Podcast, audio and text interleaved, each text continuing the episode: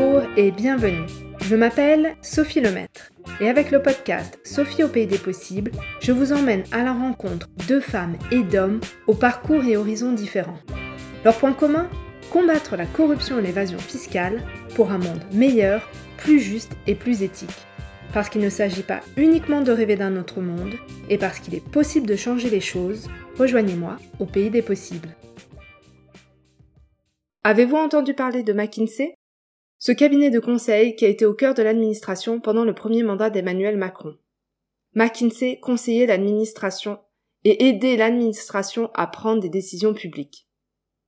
En découvrant le rôle joué par McKinsey, je me suis demandé si ce cas était unique ou si c'était systématique que l'administration recourait à des cabinets de conseil.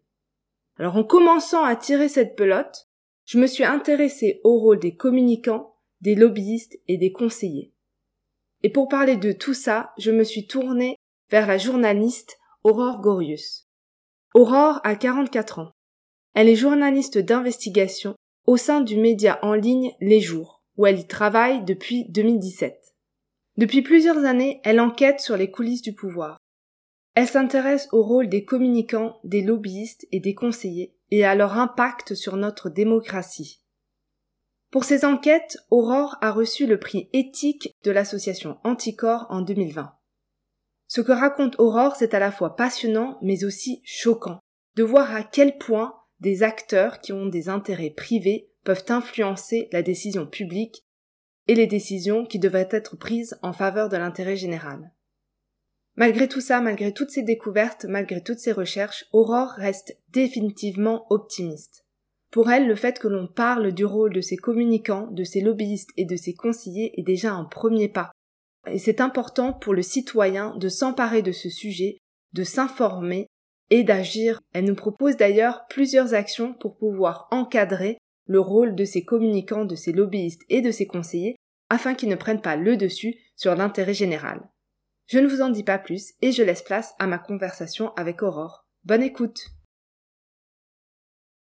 Bonjour Gorius, merci d'avoir accepté mon invitation. Je suis très heureuse de pouvoir échanger avec vous sur votre travail d'enquête sur les coulisses du pouvoir. Mais avant que vous nous en disiez un peu plus sur ce qui se passe à l'abri des regards, j'aimerais qu'on s'arrête un instant sur votre parcours. Vous êtes journaliste d'investigation et après avoir travaillé pour différents médias, vous avez rejoint en 2017 le média en ligne Les Jours.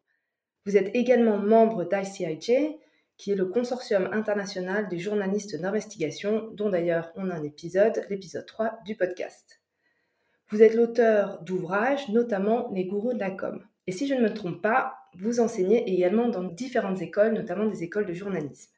Qu'est-ce qui vous a poussé à devenir journaliste et était-ce une vocation? Oui, bonjour. Bah, écoutez, oui, euh, c'était une vocation. voilà, vraiment, euh, j'ai eu envie de faire ce métier assez jeune. Je crois que le premier fait d'actualité marquant, vraiment, je me souviens fortement, c'était euh, à la fin des, années 80, à la toute fin, donc, la chute du mur de Berlin. Et comme j'ai grandi dans l'est de la France, en Lorraine, peut-être que je m'en sentais moins loin que des personnes ayant grandi au Pays Basque ou à Marseille.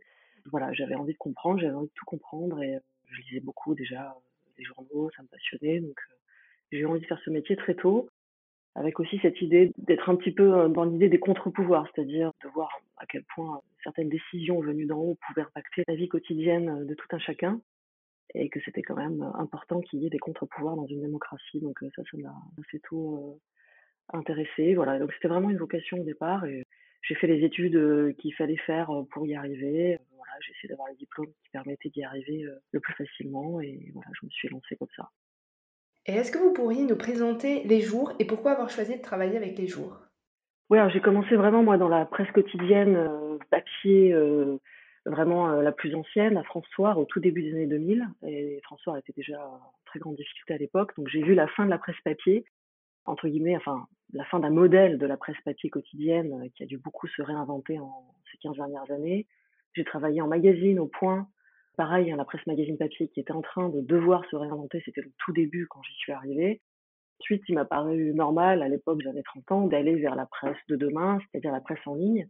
Et donc, quand les jours se sont lancés, d'anciens journalistes de Libé qui avaient quitté Libération et qui ont, qui les jours, leur analyse de l'évolution de la presse me semblait particulièrement pertinente qu'il voulait faire en ligne, euh, raconter l'actualité en série sans avoir de rubrique prédéfinie, euh, essayer de raconter des histoires au long cours sur des sujets, non plus forcément dans des rubriques thématiques. Tout ça me parlait beaucoup. Donc j'ai eu envie de les rejoindre. Ils m'ont dit OK, viens pour la présidentielle. Et puis je suis restée. Voilà pourquoi je me suis dit que c'était une bonne idée de travailler avec eux. Et pourquoi l'investigation? Parce que quand on est journaliste, on peut couvrir euh, plein de sujets, mais vous avez choisi vraiment l'investigation et je pourrais dire l'investigation politique, financière. Qu'est-ce qui vous a plu dans ces thématiques-là? En fait, bon, moi, l'investigation, je trouve que c'est toujours un mot un petit peu ronflant. Et qui fait un petit peu, euh, voilà, on est des journalistes d'investigation, les autres font du journalisme normal, machin. Je suis pas trop d'accord avec ça. Je pense que c'est un désir qu'ont beaucoup de journalistes de creuser les sujets sur lesquels ils travaillent, notamment dans une période, on va dire, ces 10-15 dernières années, où l'actualité s'est beaucoup, beaucoup accélérée avec euh, l'information en continu qui a pris beaucoup de place, même avec euh, l'arrivée, euh, le numérique, hein, qui a accéléré le, le rythme de l'information. Et du coup, je pense qu'il y a une frustration chez beaucoup de journalistes de creuser les sujets. Moi, j'ai toujours eu envie de plutôt de faire du long, d'écrire. J'ai commencé en presse quotidienne, mais d'aller plutôt vers la presse magazine, ça a toujours été une envie. Donc, assez naturellement, j'ai essayé de creuser ce sillon-là. D'où l'idée aussi de faire des livres. J'en ai fait assez tôt dans mon parcours pour essayer quand même, parce qu'en fait, quand on travaille sur certains sujets, on voit bien qu'on a des contacts, on a parfois des bouts d'informations, et il suffirait d'avoir un peu plus de temps ou de se l'accorder, même si ça prend du temps sur euh, la vie perso parfois ou quoi, mais pour arriver à faire des choses euh, plus costauds, plus concrètes et qui soient beaucoup plus impactantes. C'est ça, c'est la satisfaction d'aller vers, euh, de creuser des sujets, d'amener des informations, de raconter des histoires beaucoup plus complètes que ce qu'on peut faire dans un article quotidien, et donc quand même d'apporter quelque chose qui est beaucoup plus riche en informations. Parfois, si on a des révélations, c'est pas toujours le cas, mais quand c'est le cas, d'avoir de l'impact et donc de faire un peu avancer les choses, tout ça est quand même beaucoup plus motivant que de couvrir des actualités qui nous tombent sur la tête tous les matins ou tous les deux jours. Voilà. Euh, je crois que c'est présent chez beaucoup de journalistes et c'est pas toujours évident à faire ou à, développer. Et moi, j'avais envie d'aller vers ça assez tôt. J'ai eu cette envie-là euh, très tôt. Et d'ailleurs, c'est ce que vous avez fait avec les différentes enquêtes que vous avez menées pour les jours sur le rôle des communicants, les lobbyistes et les conseillers. Et j'ai déjà lu avec euh, grand plaisir le dernier hors-série de la revue dessinée qui s'intitule À l'oreille des politiques. Et j'invite euh, tout le monde à acheter la revue dessinée et à aller aussi sur le site euh, Les Jours pour lire les enquêtes qui sont plus approfondies et plus euh, détaillées. Donc à travers ce travail, vous êtes concentré sur ce qui se passe dans les coulisses du pouvoir. À quel moment vous vous êtes dit qu'il fallait lever le voile sur le rôle de ces communicants, des lobbyistes et des conseillers? Eh bien oui, tout simplement, assez tôt, en pratiquant mon métier, tout simplement. C'est-à-dire en commençant à faire ce métier journaliste que je voulais faire depuis toute jeune, sans doute avec une approche un peu idéaliste au départ, euh, et au fur et à mesure de la découverte de ce métier, je me suis rendu compte, comme euh, toutes mes consoeurs et tous mes confrères, que les communicants, les attachés de presse étaient présents, très très présents dans le travail journalistique, c'est-à-dire que ce sont des intermédiaires qui se sont imposés dans quasiment euh, tous les domaines, que ce soit évidemment la politique, ça on, le sait maintenant assez bien, il y a eu des papiers là-dessus, il y a eu des séries qui ont raconté le rôle des communicants dans les coulisses de la politique, mais aussi dans le milieu économique, mais aussi dans la culture, dans le sport, bref, dans tous les domaines aujourd'hui, il y a des attachés de presse, des communicants qui, la plupart du temps, alors, essayent de se présenter en facilitateurs et en réalité sont des personnes qui cherchent évidemment à filtrer les informations qui vont arriver aux journalistes, qui cherchent parfois carrément à verrouiller, qui sont des obstacles, bien plus que des facilitateurs. Toutes les institutions, tous les pouvoirs, on va dire, toutes les institutions se sont dotées de ces intermédiaires auxquels les journalistes sont confrontés dans leur travail au quotidien. Et tout ça, je l'ai découvert évidemment en pratiquant mon métier. Et euh, au fur et à mesure, parfois ça m'a beaucoup énervé, comme ça énerve beaucoup de journalistes, parfois ça m'a beaucoup agacé. Je me suis dit, mais surtout, ça échappe totalement, en tout cas beaucoup, beaucoup, au, public. C'est-à-dire que ceux qui nous lisent, qui nous écoutent, qui regardent les productions journalistiques ne le savent pas forcément. Et ces personnes-là, ces communicants, ces attachés de presse, aiment bien rester dans l'ombre, euh, aiment bien qu'on ne les cite jamais. À un moment donné, vu l'ampleur qu'a pris leur rôle, vu euh, leur position de plus en plus forte, notamment dans les lieux de pouvoir, il me semblait tout à fait cohérent, tout à fait nécessaire même, qu'on les mette en lumière et qu'on raconte euh, qui ils sont, comment ils travaillent, quelles sont leurs méthodes, quels sont leurs parcours, voilà, qu'on les mette un peu en lumière. Il me semblait qu'il y avait là même un enjeu tout simplement démocratique, qu'on sache comment fabrique l'information, et qu'on sache aussi finalement comment se fabriquent aussi euh, les rouages du pouvoir et de la démocratie. Après, j'ai élargi le scope en partant de mon métier, du constat dans ma sphère professionnelle euh, sur la façon dont se fabrique l'information. J'ai élargi les choses et je suis allée voir évidemment plus loin puisque ce sont des intermédiaires dont tous les pouvoirs usent et parfois abusent. Finalement, ça me semblait être même un enjeu démocratique de raconter leur influence. Donc, euh, en arrivant au jour, notamment, j'ai fait un, livre, Les gourous de la com, que vous citiez, euh, assez approfondi en 2011, qu'on a développé euh, en 2016, enfin, on a poursuivi cette enquête en 2016, toujours en, librairie sous la forme d'un livre. Et ensuite, en arrivant au jour, j'ai développé cette thématique en trois séries différentes. D'abord sur les, communicants de la campagne de 2017, tout candidat confondu. Ensuite sur les lobbyistes, on a lancé cette série assez rapidement, puisqu'il semblait qu'il soit assez présent dans l'entourage d'Emmanuel Macron, on en reparlera peut-être. Et ensuite, on a aussi lancé, à peu près au même moment d'ailleurs, une série sur les conseillers ministériels, puisque c'est l'installation d'un nouveau pouvoir, euh, donc le pouvoir d'Emmanuel Macron, avec la constitution de nouveaux cabinets euh, ministériels. Et donc, c'était aussi intéressant d'aller regarder qui sont ces conseillers ministériels, qui d'ailleurs parfois ont fait des passages dans des cabinets de lobbying, dans le privé. Donc, euh, voilà, on a mis en place cette espèce de triptyque qui permettait de raconter pas mal de choses sur les coulisses du pouvoir. Et comment est-ce que vous avez mené votre enquête? Comment vous avez pu enquêter sur ces réseaux d'influence, réussir à mettre en lumière tous ces rouages? Voilà, comme vous l'avez dit, c'est dans l'ombre. Ces intermédiaires ne veulent pas être sur le devant de la scène. Donc, comment vous avez pu nous permettre, citoyens, de voir ce qui se passe derrière les rideaux? Alors pour travailler sur ces sujets, c'est un mélange de plein de choses, euh, plein de chemins possibles qui permettent de glaner des informations sur des personnes effectivement discrètes. D'abord, il faut beaucoup regarder les organigrammes, organigrammes de campagne, euh, les organigrammes des cabinets ministériels, essayer de retracer les parcours des uns des autres. Alors, avec les outils numériques, maintenant, on peut retracer les parcours sans doute plus facilement qu'il y a 20 ans. Il faut suivre un peu les personnes. Euh. Il y a aussi une problématique, c'est que, par exemple, on ne peut pas apprendre la composition des cabinets ministériels dans leur entièreté, évidemment, à chaque fois. Et c'est bien dommage parce qu'il se trouve par exemple que les cabinets ministériels et les personnes qui ont travaillé en ligne sur les sites officiels euh, du gouvernement français, à chaque fois qu'un nouveau cabinet apparaît, la plupart du temps, les membres des cabinets précédents disparaissent du site, quoi. Écrasé, quoi. Il n'y a pas de mémoire de la constitution des cabinets ministériels facilement accessible en ligne euh, sur les sites officiels du gouvernement, par exemple. Donc ça, c'est une difficulté. Donc c'est des notes, du recoupement, donc tout un travail de documentation. Puis après, c'est évidemment euh, beaucoup de rencontres avec des gens qui sont passés par les cabinets ministériels, qui sont passés par des cabinets lobbying, rencontres avec des gens qui travaillent encore et qui parfois acceptent de parler en off. C'est beaucoup, beaucoup de contacts avec les uns et les autres. Certains qui acceptent de parler en off, d'autres qui acceptent de parler pour faire un peu leur promotion. Donc évidemment, il faut toujours se tenir à bonne distance et comprendre les stratégies des uns et des autres. Mais voilà, c'est beaucoup, beaucoup de rencontres.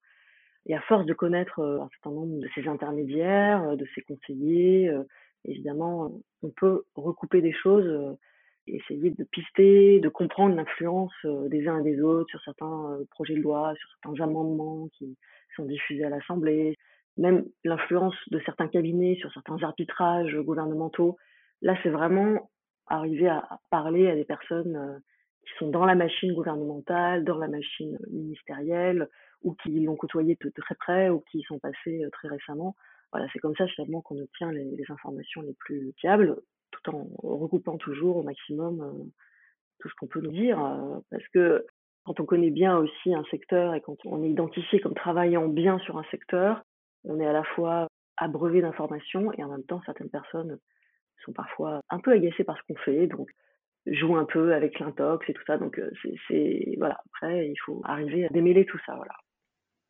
On voit bien d'ailleurs que c'est un travail au long cours, qu'on peut, ça peut pas se faire en quelques jours, que c'est vraiment un travail sur plusieurs mois, peut-être plusieurs années. Le temps de tisser tous ces liens, recouper toutes ces informations. C'est super que les jours vous permettent en fait de faire ce travail-là. Euh. Oui, exactement. Ce que je vais vous dire, c'est que c'est un travail que j'aurais peut-être eu beaucoup plus de mal à faire dans d'autres journaux, ou en tout cas dans des, endroits où on m'aurait demandé des publications hyper régulières. Euh, ça ne veut pas dire que j'aurais pas fait des papiers euh, intéressants et recoupés, mais c'est vrai que là, j'ai eu le temps, à travers ce système d'obsession, appelle ça comme ça, c'est-à-dire les séries au long cours.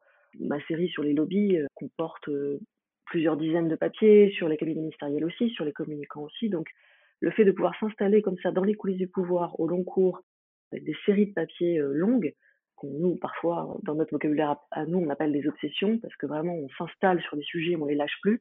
Évidemment, ça permet de tisser tout un réseau de contacts et un réseau de sources qui, évidemment, est précieux sur ce type de sujet où, encore une fois, tout passe un peu sous les radars, les personnes veulent rester discrètes. Donc, du coup, c'est vrai que Il faut du temps, il faut investir le sujet, il faut remettre l'ouvrage sur le métier régulièrement, penser à des angles, faire des hypothèses, avoir le temps de faire des hypothèses sur qui a pu influencer et comment. Déjà, on dit toujours qu'il faut recouper l'information, c'est vrai, ça prend du temps de recouper, de vérifier, mais avant même d'avoir une information à recouper, assez régulièrement, pour pouvoir avancer sur une enquête, il faut faire des hypothèses, il faut se dire, ben, si tel arbitrage s'est produit, peut-être que ça vient de là, ou peut-être euh, ça vient de là, et il faut essayer de vérifier ces hypothèses. Voilà, faire des hypothèses, c'est déjà tout un travail qui s'appuie sur une bonne connaissance d'un secteur, une bonne connaissance des rouages de l'influence, une bonne connaissance des cabinets de lobbying influents, une bonne connaissance des personnes qui influencent. Voilà, donc ça prend du temps. Ça prend du temps. Ça demande euh, d'être euh, sur son sujet, de remettre l'ouvrage sur le métier un peu tous les matins et toute la journée, et plusieurs jours de suite, et plusieurs semaines de suite, et plusieurs mois de suite. Et ça, ça a vraiment été possible, effectivement, de le faire aujourd'hui. Justement, parmi toutes les enquêtes que vous avez réalisées, tous les épisodes qui ont été euh, publiés, est-ce qu'il y a un épisode qui vous a le plus marqué et pourquoi? Ça dépend de ce qu'on entend par marqué. Il y a plusieurs dimensions dans ce mot, mais une enquête, moi, qui m'a marqué, parce qu'elle m'a marqué notamment humainement, c'est d'avoir enquêté sur un scandale sanitaire, qui était le scandale sanitaire du lévothyrox, qui n'est pas vraiment fini, mais maintenant on y voit plus clair dans ce dossier.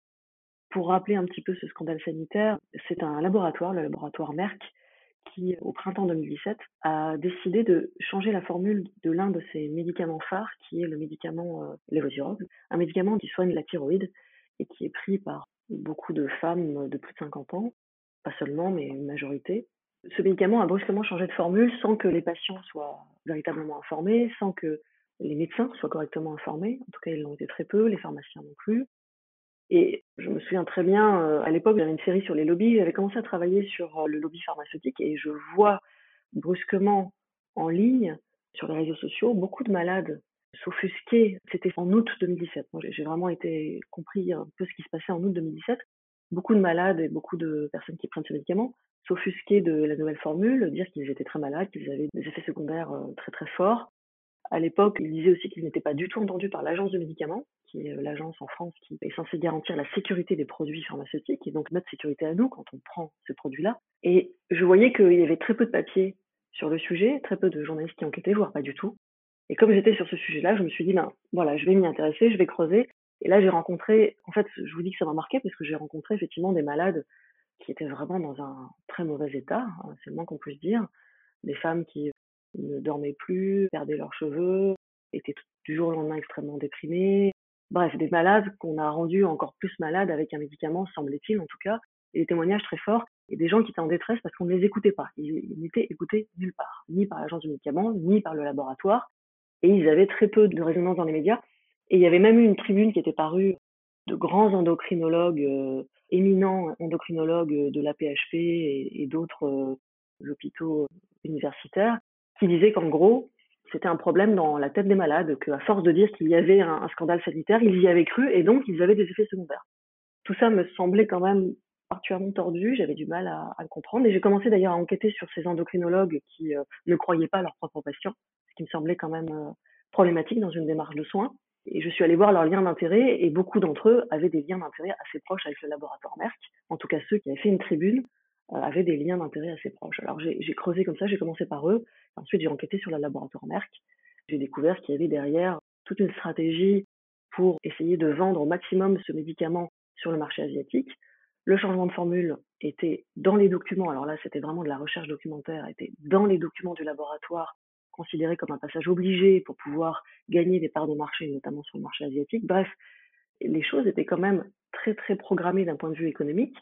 Et semblait-il que l'intérêt des malades avait été largement passé euh, au second plan dans cette opération industrielle. Voilà, j'ai enquêté, j'ai enquêté, et ça m'a marqué parce que après les jours, et on a eu des menaces euh, suite à cette enquête, des menaces du laboratoire qui nous a menacé de procès, qui nous a fait des lettres en recommandé. Euh, on a considéré quand même qu'on avait dû toucher juste. En tout cas, on avait dû beaucoup bousculer leurs intérêts industriels. Et moi, ce qui m'a marqué aussi, c'est de voir à quel point, à un moment donné, les malades, j'étais la seule journaliste à enquêter sur le sujet, de sentir à quel point euh, j'avais une forme de responsabilité, enfin, d'essayer de faire avancer l'affaire. Voilà. Après, c'était aussi très pesant, donc il fallait rester à bonne distance parce que je ne pouvais pas soulager leur souffrance, mais je sentais qu'ils comptaient sur moi pour faire avancer les choses. Et donc, c'est aussi une expérience humaine euh, forte, quoi. Voilà. On sent à un moment donné qu'il y a des gens en souffrance et qu'on est un petit peu personne clé dans leur espoir que ça s'améliore. Et donc voilà, c'est un peu chargé comme enquête. Et en même temps aussi, ça veut dire qu'on est un peu utile, donc ça a quelque chose, donc c'est très bien. C'est aussi ça le, ce que je disais au départ. C'est que l'enquête journalistique, quand on peut vraiment la mener à bien, elle est impactante et elle peut un peu faire bouger les choses, voire beaucoup. Il y a des enquêtes qui ont beaucoup fait bouger les choses. Et ça, c'est quand même très satisfaisant. Et justement, quel a été l'impact de votre enquête? Donc, vous avez pu donner la parole à ces personnes qui étaient malades, qui n'étaient pas entendues. Est-ce que ça a eu aussi peut-être des conséquences euh, judiciaires? Bah, Oui, il semble que oui. C'est-à-dire que quand on a sorti les premiers papiers avec les premières révélations, la justice, qui n'avait pas ouvert d'enquête, a ouvert une enquête préliminaire. Donc le parquet de Marseille, il y a deux parquets chargés des affaires sanitaires en France, un à Paris et un à Marseille. Le parquet de Marseille a ouvert une enquête préliminaire. Et euh, aujourd'hui, l'instruction est toujours en cours, mais la justice pénale s'est vraiment lancée sur le sujet. Donc les malades considéraient déjà que c'était une première victoire et le fait d'être entendus. La justice les avait entendus. Voilà. Mes papiers ont, joué un rôle là-dedans, même si bien sûr il y avait eu les alertes des malades elles-mêmes et des associations. Et ce que m'ont dit aussi les malades, c'est que le fait que la presse commence à enquêter leur avait donné de l'espoir, avait réveillé les associations de malades qui euh, s'étaient vraiment, vraiment euh, mobilisées sur le sujet, que ça avait donné de la visibilité au sujet, que ça avait évidemment aussi incité euh, d'autres journaux à parler du sujet et aussi à, à, enquêter, mais en tout cas à donner la parole aux malades et à enquêter aussi parfois. Donc finalement, tout ça, le fait de cette saisie du sujet, alors que personne ne le regardait vraiment, a permis de vraiment lui donner de la visibilité. Et du coup, les malades en étaient contents.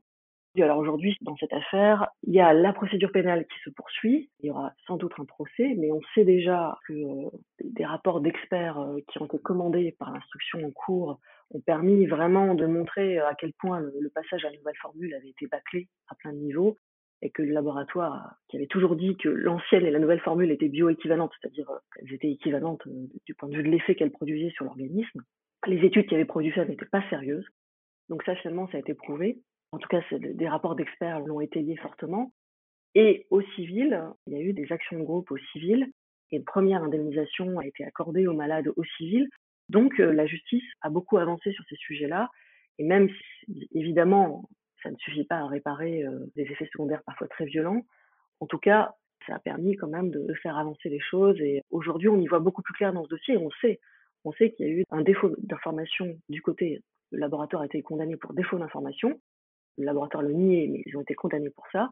Et on sait aussi que leur travail, euh, les études qui ont été commandées pour faire le changement de formule ont été bâclées. Donc il y a vraiment des choses qui ont été établies entre 2017 et 2021, en 3-4 ans. Il y a des choses qui ont été établies de façon assez claire, voire très claire.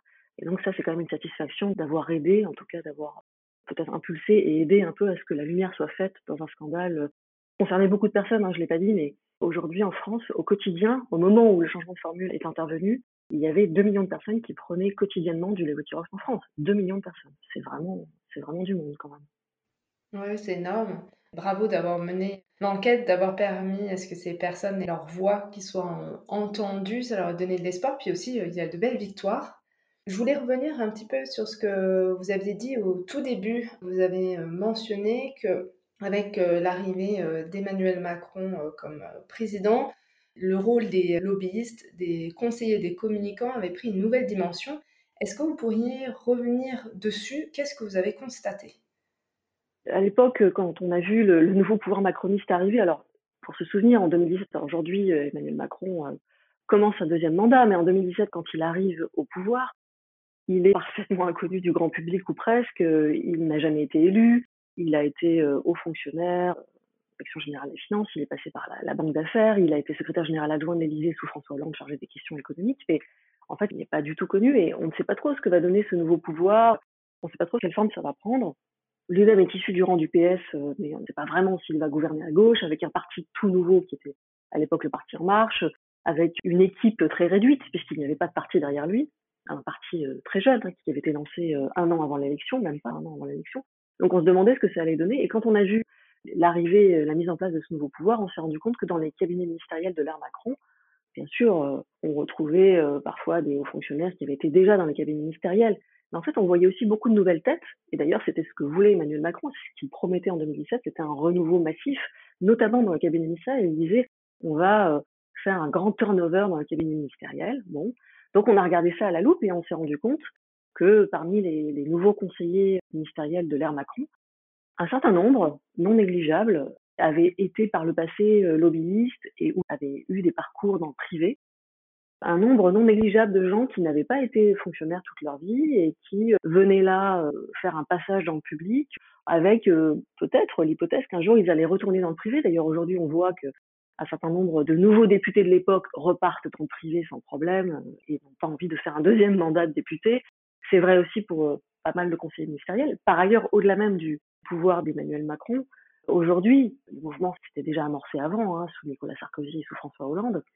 Aujourd'hui, les carrières de hauts fonctionnaires ne sont plus euh, longilines, c'est-à-dire que c'est assez rare aujourd'hui que les hauts fonctionnaires servent, ça existe encore, mais c'est de moins en moins courant que les hauts fonctionnaires servent l'État toute leur vie de leur première année en sortant de l'ENA ou de Sciences euh, jusqu'à leur retraite. Et donc les allers-retours entre sphère publique et sphère privée se sont beaucoup beaucoup développés ces dernières années. Et donc c'est évidemment euh, intéressant et c'est même sans doute absolument indispensable de regarder les éventuels conflits d'intérêts qui peuvent naître de ces situations de personnes qui euh, sont allées travailler dans le privé et qui ensuite viennent dans la sphère publique, repartent dans le privé. Je prends juste un exemple pour illustrer ça. C'est un exemple vraiment dans l'actualité. Michael Nogal, qui est un, député macroniste euh, assez jeune, qui a suivi Emmanuel Macron dans la création d'En Marche, qui a été élu député en 2017. Il avait travaillé chez Coca-Cola. Il est élu député. Il mène des travaux à l'Assemblée pendant cinq ans. Alors lui dit qu'il s'était porté de toutes les questions d'agroalimentaire, toutes les questions liées à la grande distribution. Effectivement, il a plutôt travaillé sur les questions de logement. Mais euh, là, il a démissionné, même avant même les nouvelles législatives qui auront lieu en juin prochain, il a arrêté son mandat, il a démissionné de son mandat en début d'année pour pouvoir rejoindre euh, le lobby de l'agroalimentaire, l'ANIA. Et donc, c'est vrai que ça pose quand même question de voir comme ça euh, des gens qui euh, viennent du privé, font un passage ou un mandat électoral, travaillent à légiférer, à construire la loi sur certains sujets et repartent immédiatement, même pas dans une entreprise lambda, partent chez un lobby puissant. L'ANIA est un, un puissant lobby, c'est le lobby de l'agroalimentaire, ça pose évidemment question. C'est vrai aussi pour des conseillers ministériels. Donc en fait, voilà pourquoi il y a cinq ans on s'est intéressé à ces sujets. Aujourd'hui, on voit bien que ces sujets-là euh, sont montés en puissance, notamment aussi parce que euh, y a des tentatives d'encadrement de l'activité des lobbies et des tentatives d'encadrement de ces allers-retours entre sphère publique et sphère privée par la, haute autorité de transparence de la vie publique. Donc ces sujets euh, sont de plus en plus regardés. Donc pour rappel, hein, la Haute Autorité de Transparence de la République a été créée en 2013 après l'affaire Cahuzac. Et ensuite, elle a été chargée de tenir le registre des lobbies, qui a commencé à être euh, rempli par les lobbies à partir de euh, juillet 2017. Donc, quand Emmanuel Macron commence son mandat, c'est aussi, son premier mandat, c'est aussi le moment où le registre des lobbies est mis en place et où les lobbies ont l'obligation de le remplir. Donc voilà, c'est tout ça qui nous semblait intéressant à l'époque d'observer, de regarder de très près. Et on a vu que pendant cinq ans, la question des lobbies n'a pas arrêté de monter en puissance parce que sur plein de sujets, euh, notamment dans des sujets environnementaux, on s'est rendu compte qu'ils étaient très présents. On se souvient d'ailleurs que Nicolas Hulot, ministre de l'Environnement, claque la porte de son ministère en dénonçant la présence d'un lobbyiste de la chasse à une réunion à l'Élysée à laquelle il assiste et où il y avait un lobbyiste de la chasse qui était présent dans cette réunion. Semble-t-il que pour lui, ça a joué le rôle de déclencheur, même s'il y avait plein d'autres euh, raisons à d'émission. En tout cas, il a dénoncé ça et c'est d'ailleurs un lobbyiste dont j'avais parlé au tout début de mon travail sur les lobbyistes parce qu'il était le conseiller ruralité d'Emmanuel Macron pendant sa campagne en 2017. Tout ça fait qu'au fur et à mesure, effectivement, des, cinq ans de mandat d'Emmanuel Macron, on a pu voir à quel point les lobbies euh, étaient d'une part extrêmement puissants, extrêmement mobilisés euh, contre euh, de nouvelles règles en matière d'environnement ou de nouvelles interdictions comme sur le glyphosate par exemple, et à quel point le sujet était pertinent. Et aujourd'hui, je pense que le sujet est vraiment installé dans l'opinion, dans les médias, et que c'est vraiment extrêmement scruté parce qu'on sait que c'est une des raisons euh, majeures qui freinent les mesures qui permettraient de lutter contre le réchauffement climatique. Et on va voir d'ailleurs ce que va faire la, première ministre euh, Elisabeth Borne qui vient d'être nommée. Et on va voir ce qu'elle va pouvoir faire puisqu'elle va être chargée de la planification écologique. Euh, on va voir. Et qu'en tant que ministre de l'Environnement, elle avait déjà été confrontée à des mobilisations très fortes de certains lobbies à l'Assemblée nationale euh, qu'elle avait eu du mal à contrecarrer en étant ministre de l'Environnement. Il me semble qu'il y a un autre domaine aussi où les jeunes influences ont été importants, c'était autour de la réforme des retraites. Est-ce que vous pourriez nous en parler? Il me semble que vous avez couvert ce sujet-là, vous avez dédié plusieurs articles dessus. Oui, effectivement, c'était un autre moment compliqué du mandat d'Emmanuel Macron. Hein. C'était la réforme des retraites qui avait été promise, une réforme par points, et puis ensuite euh, extrêmement mal ficelée au cours du quinquennat, finalement avec une bataille entre Matignon et l'Élysée. Matignon qui voulait faire des mesures d'économie, en gros, et l'Élysée qui voulait faire une réforme de fond en changeant le système, en instaurant un système par points. Tout ça avait été très mal ficelé. Par ailleurs, c'est un dossier euh, toujours extrêmement brûlant en France. Hein. Alain Juppé s'était mordu les doigts dans les années 90 là-dessus. Il y avait des grandes grèves en 2003. En plus, j'ai commencé mon métier sur les questions sociales. J'avais beaucoup suivi la réforme de 2003.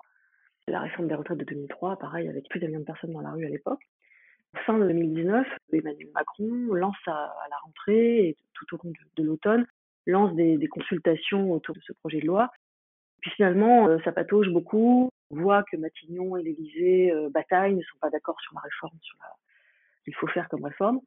Et puis on voit, on voit effectivement apparaître un, individu assez intéressant et qui, bah, qui rejoint ce qu'on disait juste avant, c'est-à-dire quelqu'un passé du public au privé, un certain euh, Jean-François Cirelli, qui était euh, directeur de cabinet adjoint de Jean-Pierre Raffarin, Premier ministre à Matignon, donc en 2003, au moment de la réforme des retraites de 2003.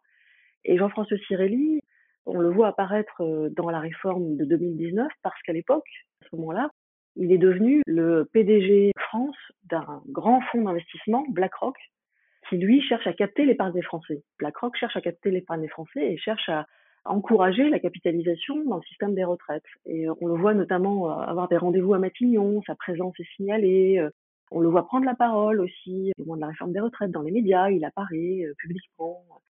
C'était intéressant de voir justement qu'un haut fonctionnaire, qui d'ailleurs avait été aussi tout début de son parcours conseiller économique à l'Élysée sous Jacques Chirac, à l'époque jugé d'ailleurs beaucoup trop libéral par Claude Chirac, la fille de Jacques Chirac, qui avait incité son père à faire campagne sur la fracture sociale. Elle n'était souvent pas d'accord avec euh, Jean-François Cirelli, le conseiller économique de son père à l'Élysée, qu'elle jugeait trop libéral. Bon, bref, comment cet homme qui a commencé dans les hautes sphères du pouvoir, finalement, euh, il est après euh, à Matignon directeur de cabinet adjoint de Jean-Pierre Raffarin, et puis il finit par prendre la tête de Gaz de France, qu'il va organiser la privatisation, et ensuite, voilà, on le retrouve quelques années plus tard chez BlackRock France, en train d'inciter, de considérer qu'une réforme qui encouragerait la capitalisation serait une bonne chose en France, au service donc d'intérêts privés, tout en ayant des réseaux très puissants dans la sphère publique, puisque dans son cabinet à l'époque, quand il était directeur de cabinet adjoint euh, sous Jean-Pierre Raffarin, il y avait notamment euh, un conseiller technique, Benoît Ribado-Dumas, qui entre-temps lui-même était devenu euh, directeur de cabinet du Premier ministre Édouard Philippe au moment de la réforme de 2019. Voilà, il avait d'ailleurs, dans l'entourage d'Édouard Philippe et dans les conseillers d'Édouard Philippe, plusieurs conseillers qu'il connaissait très bien de la période où il avait été lui-même dans le cabinet ministériel. Voilà, typiquement un grand fonds d'investissement très puissant américain qui va chercher les services d'un ancien haut fonctionnaire et qui s'offre en fait le carnet d'adresse d'un ancien haut fonctionnaire. Et ce haut fonctionnaire va mettre ce carnet d'adresse au service d'intérêts privés pour essayer de promouvoir euh, une certaine réforme ou que la réforme aille dans un certain sens donc évidemment, moi, me semble-t-il que c'est très important d'un point de vue démocratique et pour la bonne information des citoyens euh, que nous sommes, que ce genre de personnages, que leur activité, leur méthode, leur réseau soient connus très largement. Et plus ils sont connus, me semble-t-il, plus ça peut limiter leur capacité d'influence. Parce qu'évidemment, après, euh, ils ne passent plus sous les radars et donc du coup, on va un peu regarder tout ce qu'ils font. Ça ne veut pas dire qu'ils n'ont plus d'influence. Hein. Mais en tout cas, euh, ça limite un peu leur influence. en tout cas, peut-être au moment où ça sort, et il me semble que c'est important parce que c'est des gens qui pèsent sur les arbitrages juste pour la défense d'intérêts privés et non pas forcément, même pas du tout, dans l'intérêt général et dans l'idée de... Il y a d'autres intérêts en face, il y a plein de paramètres dans une réforme des retraites, il y a les carrières longues, il y a les métiers pénibles. Et ça, évidemment, euh, ce sont des choses qui concernent beaucoup, beaucoup de personnes. Ça concerne la vie de beaucoup, beaucoup de personnes et c'est pas des choses qui intéressent beaucoup euh, BlackRock. Voilà. Donc c'est important que ces personnages-là qui ont beaucoup de réseaux et beaucoup d'influence soient mis sous la lumière. En vous écoutant, j'ai l'impression que se dessine un manuel du parfait euh, lobbyiste. Un séjour aller-retour euh, privé, public, privé ou public, privé, euh, republic. Développer son carnet d'adresses, défendre des intérêts privés. Si on devait résumer le mode d'emploi pour être un parfait lobbyiste, est-ce que vous voyez d'autres choses qui résumeraient en fait ces pratiques? Oui, alors le carnet d'adresses, c'est important pour tout lobbyiste. Ils en jouent beaucoup. Après, il y a une génération de lobbyistes qui revendique de ne plus seulement compter sur l'entre-gens et le carnet d'adresses, mais aussi de construire de vrais argumentaires, qui permettent de défendre des intérêts privés qui parfois s'entendent. C'est-à-dire que on peut tout à fait considérer qu'en démocratie, certains secteurs économiques défendent leurs intérêts, c'est des emplois derrière, etc. Donc ça, ça peut aussi s'entendre. Certains lobbyistes de la jeune génération, plus jeunes on va dire, disent nous on n'est pas en train de faire du lobbying à papa en payant des déjeuners aux députés, en invitant euh, les conseillers ministériels dans les loges du Parc des Princes, euh, en leur payant des voyages je ne sais où. On fait des argumentaires, on demande des rendez-vous, on essaye de convaincre, on essaye de faire notre métier proprement. Bon. En se professionnalisant, le métier, qui est le cas ces dernières années, peut aussi peut-être amener à des pratiques un petit peu plus euh, carrées que le lobbying à la papa qui consiste finalement à, ce que je disais juste avant, hein, faire des déjeuners, offrir des bons cigares, enfin voilà, qu'on a beaucoup beaucoup connu euh, pendant des décennies euh, par le passé. Je dis pas que ça n'existe plus, mais les pratiques évoluent un peu. Après, euh, il y a dans le manuel du parfait lobbyiste qui cherche vraiment à défendre ses intérêts.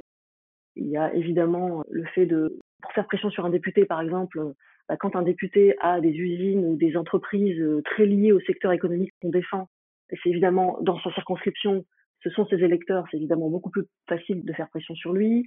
On peut dépenser beaucoup, beaucoup d'argent aussi pour faire ce qu'on appelle euh, des choses peut-être un peu moins scandaleuses que des invitations euh, dans des euh, compétitions sportives ou on organise des conventions. Alors moi j'avais raconté, notamment dans la revue dessinée et aussi sur les jours, j'avais raconté l'existence d'un endroit assez emblématique de ça, juste à côté de l'Assemblée nationale, c'est la Maison de la Chimie, qui a été créée à l'origine par des industriels et des scientifiques pour se faire rencontrer scientifiques et industriels. Et aujourd'hui, à deux pas de l'Assemblée nationale, cet endroit-là, la Maison de la Chimie, on y organise régulièrement des conventions sur certains sujets, certains secteurs. Donc des entreprises payent pour euh, organiser un événement, euh, il va y avoir des débats et on va y inviter des députés, des ministres, des secrétaires d'État qui vont venir prendre la parole sur un sujet donné, donner un avis, donner un éclairage. Euh, alors tout ce beau monde dialogue et puis tout ce beau monde évidemment bah, c'est aussi du carnet d'adresses, des contacts, c'est aussi faire passer des idées, faire passer des messages. Et pour le faire, les entreprises payent, payent l'organisation de l'événement. Donc ça pose aussi question, hein, cette proximité très forte euh, dans des colloques qui d'ailleurs avant avaient parfois lieu à l'Assemblée nationale. Ça a été interdit, mais ça s'est déplacé de quelques mètres seulement dans une maison euh, juste à côté, enfin dans un, immeuble juste à côté, la maison de la chimie. Donc ça existe toujours. Donc ça c'est par exemple un des circuits de l'influence. Il y en a beaucoup, hein. ça passe évidemment par euh, l'entregent, par ce genre d'événements, par des lobbyistes qui continuent à errer dans les couloirs de l'Assemblée nationale, par des rendez-vous avec les cabinets ministériels. Enfin, voilà, il y a plein de techniques euh, possibles. Ce qui est vrai aussi, c'est qu'en général, c'est là que c'est intéressant d'avoir le registre des lobbies, c'est que plus un lobby a de l'argent, l'air de rien, ça compte. Plus il est influent. L'argent compte parce que avec des moyens, on a plus de personnes, plus de lobbyistes à son service. On peut faire de l'influence à Paris, on peut en faire à Bruxelles. Donc plus on a de moyens, plus évidemment euh, on est influent pas que les budgets dépensés en termes de lobbying reflètent en partie la puissance d'un lobby, même si euh, certains lobbies vont dire ah ben non regardez euh, Greenpeace sont très puissants aussi, il n'y a pas que les lobbies euh, qui dépensent beaucoup d'argent, n'empêche que Greenpeace fait des actions symboliques qui ont beaucoup de résonance, mais il n'y a pas une ONG qui soit aussi puissante que le lobby de la chimie ou que le lobby de l'agroalimentaire. Donc plus on a de l'argent, plus on a d'entreprises, plus on a de salariés, et surtout plus on a de l'argent à dépenser en termes de lobbying, dans des actions de lobbying, plus en général on est influent. Et donc, euh, juste pour finir, euh, il faut vraiment, quand on enquête sur ces sujets-là, évidemment, on a évidemment en tête aussi que les lobbies influents, les entreprises, ont elles-mêmes des lobbyistes à leur compte, défendent leurs intérêts à travers des associations professionnelles comme par exemple l'association de défense de l'industrie euh, agroalimentaire. Donc avec un tas de comme ça de lobbies qui défendent le secteur où elles exercent, leur secteur économique. Et parfois, il y en a 4, 5, 6, de gros, gros lobbies euh, sectoriels. Et puis, ces entreprises payent aussi des cabinets de lobbying extérieurs pour organiser des actions de lobbying, pour rencontrer euh, les cabinets ministériels, les députés. Donc, les moyens sont décuplés et sont parfois difficiles aussi à, à pister. Mais c'est justement là où le travail journalistique, me semble-t-il, est intéressant parce que c'est notre métier de recouper, d'aller chercher quel cabinet travaille sur tel sujet, quelle euh, fédération professionnelle est très active, de pister le lobbyiste qui est passé par telle fédération professionnelle et qui s'est retrouvé finalement dans tel cabinet, ou bien y est passé, enfin bref, d'aller recouper un peu comme ça tous les canaux d'influence d'un secteur ou d'une entreprise qui cherche vraiment à peser sur un projet de loi, à peser sur un arbitrage, à contrecarrer une réglementation qui la gêne. Euh, voilà. C'est là où je, crois l'enquête journalistique, l'investigation apporte vraiment quelque chose d'intéressant et met sur la table des éléments d'information clés pour le grand public. C'est passionnant, ces sujets sont passionnants, mais je vais pas vous mentir, c'est aussi déprimant. Comment faites-vous pour rester optimiste? Bah, C'est déprimant. Moi, ça me, ça me déprime pas. Je crois que c'est déprimant parce qu'on en parle aujourd'hui beaucoup. Mais à chaque fois que je travaille sur ces sujets-là, j'ai en tête que ça se passait comme ça avant et qu'on n'en parlait pas. En fait, ça, ça s'est toujours passé comme ça. C'est pas du tout nouveau. Il y a des livres ou des films euh, qui mmh. sont sortis pour raconter ça euh, déjà il y a des décennies. Donc vraiment, c'est loin d'être nouveau. Je me souviens d'un film euh, d'Henri Verneuil qui s'appelle Le Président, qui est sorti en 1960.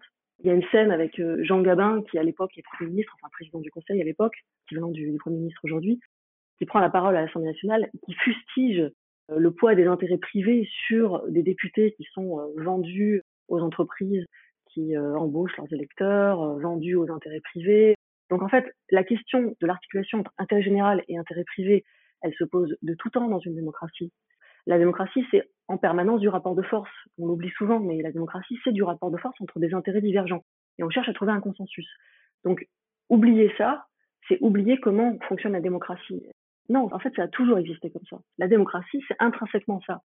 Sauf qu'avant, on en parlait sans doute moins. Toutes les coulisses du pouvoir étaient sans doute moins. Alors, la corruption, euh, ça fait très longtemps qu'on travaille dessus, mais précisément, cette question des conflits d'intérêts, des intérêts privés qui pèsent sur l'intérêt général, ces questions-là étaient sans doute moins regardées que les commissions, les rétrocommissions, les grands scandales euh, économico-financiers euh, qui ont été révélés déjà.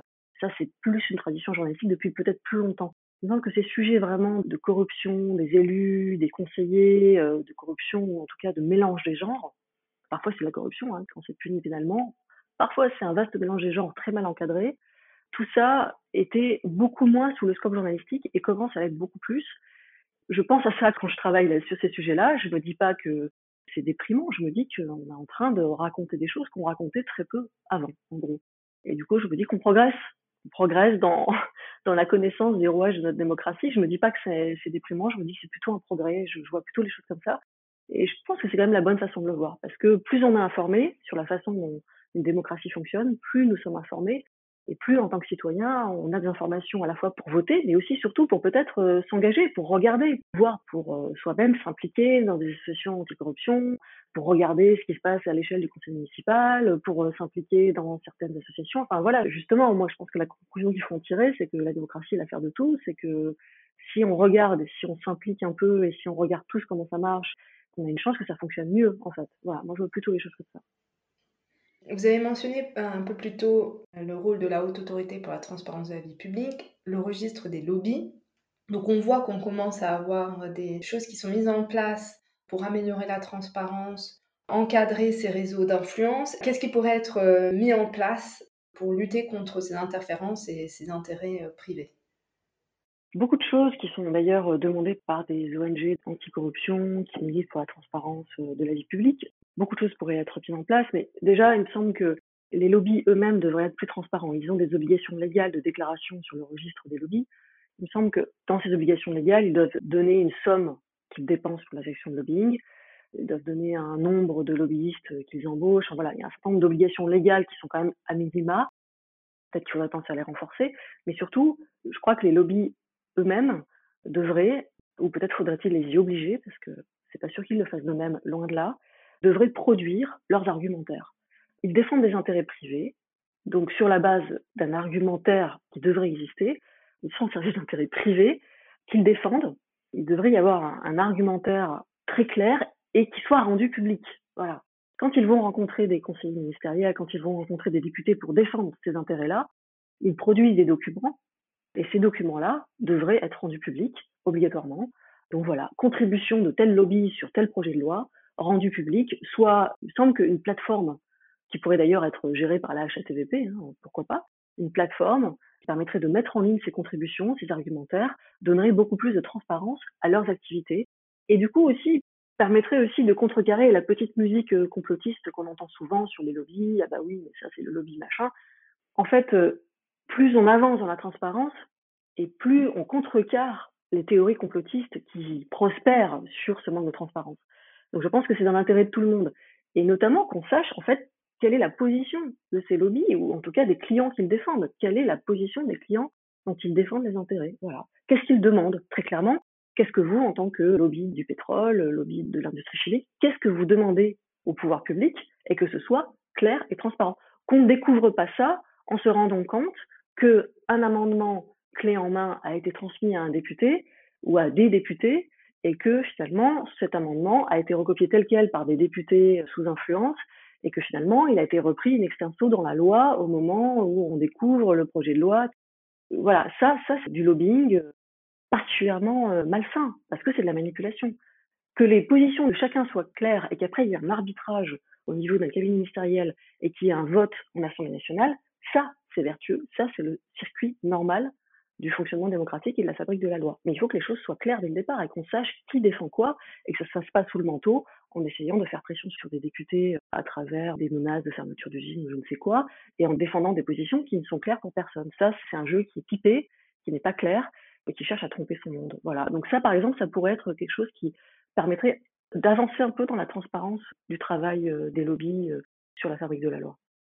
Je me souviens en 2016, quand je travaillais euh, pour Sherpa, on travaillait sur euh, le projet de loi euh, dit Sapin 2 pour renforcer les mesures de lutte contre la corruption. Et dans cette loi, il y a des dispositions pour encadrer les lobbies. Il y avait eu des propositions d'amendements, mais le lobby des ONG versus le lobby du secteur privé n'a pas fait de poids. Donc en 2016, ce n'était pas passé, mais peut-être on peut espérer que l'encadrement arrive, puisque en six ans, ça va faire six ans, on a, comme vous l'avez dit, toutes ces enquêtes nous permettent euh, en tant que citoyens d'avoir accès à cette information, de montrer comment ça se passe euh, derrière euh, les rideaux et de mettre en lumière. Et donc, il va peut-être aussi y avoir une évolution des mentalités et une pression pour un meilleur encadrement, pour plus de transparence et d'accès à l'information.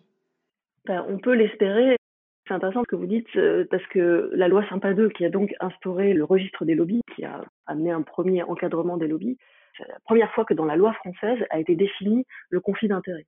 Avant, c'était euh, un concept, c'est pour vous dire à quel point on part de loin en France. Avant, c'était un concept assez flou, on savait pas trop ce que c'était. On en parlait, mais sans vraiment qu'il y ait derrière de définition très claire. En tout cas, dans la loi française, c'était pas le cas. Et donc, cette loi le définit clairement. Et c'est la première fois. Donc, c'était en 2016. C'est pour dire à quel point on vient de loin. Et en France, particulièrement, parce que dans les pays anglo-saxons, la notion de conflit d'intérêt, mais aussi de déport, par exemple le fait d'obliger des fonctionnaires à se déporter de certains dossiers s'ils ont travaillé sur ces dossiers-là dans la sphère privée, tout ça, c'est des notions qui euh, n'étaient pas du tout courantes euh, il y a encore cinq ans. quoi. C'était des choses dont on parlait très peu et qui progressent un petit peu, notamment grâce à la haute autorité de transparence de la publique, euh, grâce aussi à ce qui sort à droite et à gauche dans la presse et grâce à la musiciens des ONG. Mais on part vraiment de loin, donc il y a beaucoup encore de progrès à faire en France sur ces sujets-là. Et en tant que citoyen, est-ce que vous voyez un rôle que les citoyens peuvent jouer? Est-ce qu'on peut faire quelque chose? Bah, je pense qu'il faut toujours essayer de faire quelque chose, ça évite de subir. Être dans l'action, alors ça dépend évidemment du temps des uns et des autres, du temps disponible, hein, parce que voilà, travailler ça prend du temps, la vie prend du temps. Mais il me semble que quand on s'engage un peu, et beaucoup si on peut, que ce soit des engagements associatifs, des ONG, voire pourquoi pas un parti politique. Aujourd'hui, les partis politiques sont dans un très mauvais état, hein, on le sait, en tout cas les partis traditionnels, et pourtant ils sont nécessaires à la vie démocratique. Donc euh, voilà, tous ces engagements, qu'ils soient petits ou grands, permettent en fait de ne pas subir, et, notamment des ONG anticorruption, mais pas que finalement. Euh, s'engager un minimum, c'est prendre part à la vie démocratique, et finalement, c'est déjà œuvrer pour améliorer les choses et aussi pour ne pas subir. Voilà, la notion d'engagement, elle me parle et elle me parle aussi un peu dans mon métier je ne me considère pas comme une journaliste totalement engagée, mais il y a des sujets qui me semblent importants et sur lesquels j'ai envie de travailler et sur lesquels j'aimerais que ça avance et donc j'essaye de travailler dessus régulièrement.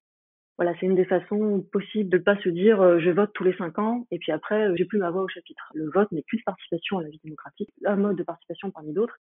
L'engagement, toutes sortes d'engagements, dans la mesure du possible, euh, avec les moyens de chacun, me semble-t-il, être souvent à améliorer les choses et à pas avoir l'impression non plus de, de subir les choses à échéance lointaine à chaque fois.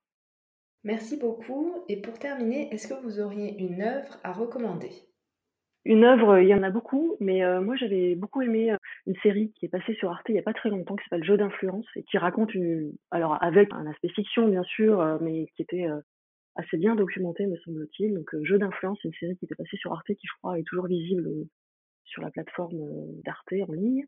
Donc si on veut voir un petit peu comment fonctionnent les lobbies, quelles, sont leurs méthodes, ça donne une idée assez bien documentée de l'influence des lobbies, même si évidemment, comme on est dans la fiction, parfois ça va un peu loin, mais, mais c'était assez bien fait. Moi j'adore les séries politiques, il y en a plein que j'aime beaucoup. J'avais beaucoup aimé aussi la série danoise qui raconte la vie, enfin les, coulisses de la vie politique danoise qui s'appelle Borgen, qui a déjà quelques années, mais je crois qu'une nouvelle saison va, va être diffusée bientôt, je crois qu'elle est en tournage et qui montre bien la figure du communicant, comment travaille un communicant. Alors c'est dans une démocratie pour le coup euh, parlementaire, avec la nécessité de construire euh, des alliances, donc c'est un peu différent de la politique française, mais on voit bien aussi, voilà, là on a vraiment un personnage de communicant intéressant, on voit les coulisses du pouvoir, et c'est une des séries, euh, il y en a d'autres, il y a House of Cards, etc. bien sûr, mais, mais Borgen, on en parle parfois un peu moins, et c'est une très bonne série. Je parle de séries parce que c'est vrai que ces dernières années, il y a eu beaucoup de séries sur les coulisses du pouvoir, et je pense que c'est un des vecteurs qui fait que la conscientisation et la connaissance euh, du grand public sur ces sujets-là progresse. Ça fait partie voilà, des, choses qui font qu'on s'intéresse de plus en plus à ces personnages euh, qui œuvrent dans l'ombre du pouvoir et qui ont eux-mêmes euh, un peu d'influence, voire beaucoup.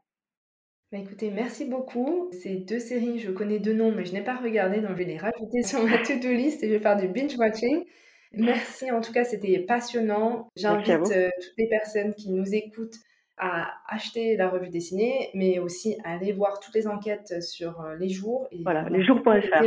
Ouais, les jours et je mettrai euh, tous les liens sur la page dédiée à cet épisode sur mon site internet.